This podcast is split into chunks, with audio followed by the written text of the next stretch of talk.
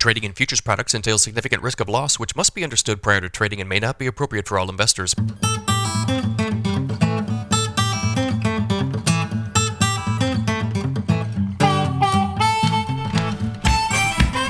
morning, everybody. It's Thursday, January 5th, 5:40 a.m. Central Time as I speak here. March corn futures up 2.5 at 6.56 1/4. March soybeans up 0.5 cent at 14.84. March Chicago wheat up 4.5 at 7.50. March Kansas City wheat up 4 3/4 at 8.45 1/2.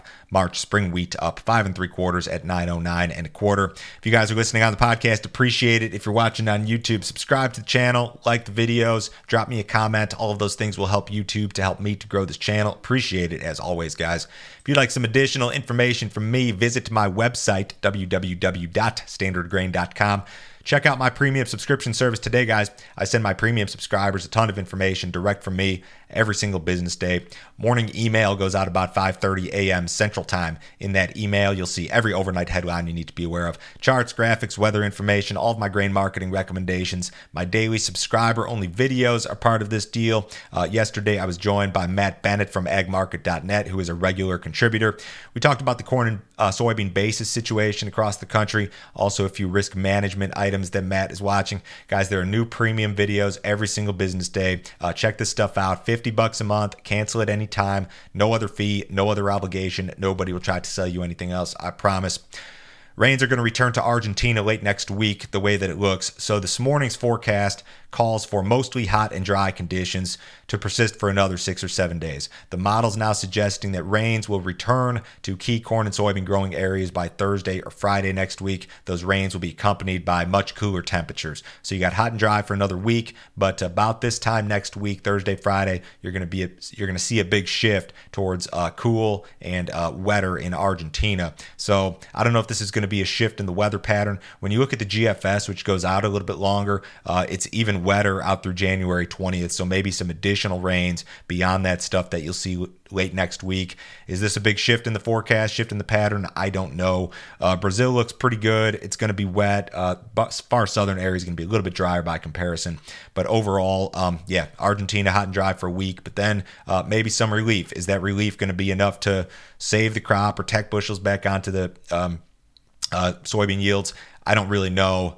Wait and see type deal, and forecast this far out, of course, always subject to change, but it looks like you've got a little bit of a shift here, at least momentarily, that will occur late next week. China is defending its handling of a raging COVID outbreak after criticism from President Biden and also from the World Health Organization.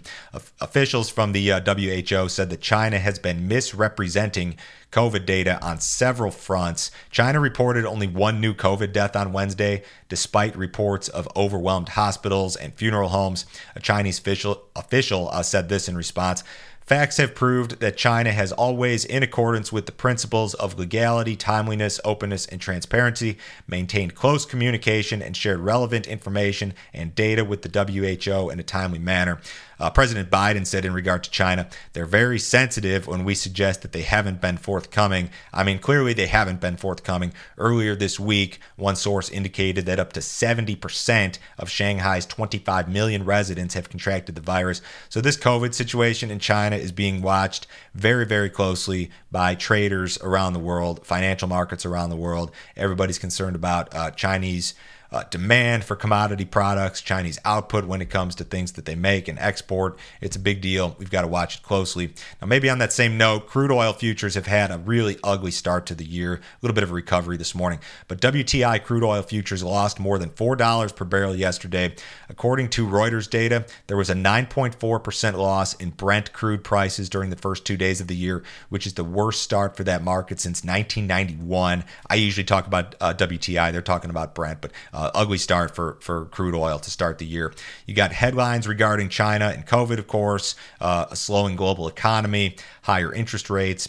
Reports this week indicate that Saudi Arabia could cut prices for crude shipped to Asia beginning in February. Based on some survey data, OPEC oil output actually rose slightly in December, despite an agreement by that alliance to cut production targets.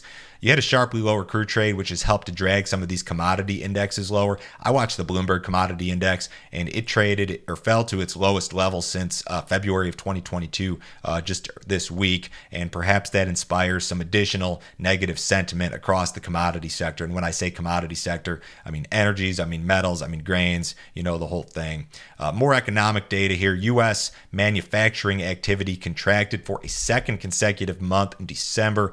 The 2022 calendar year marked the biggest decline in the ISM gauge of factory activity since 2008.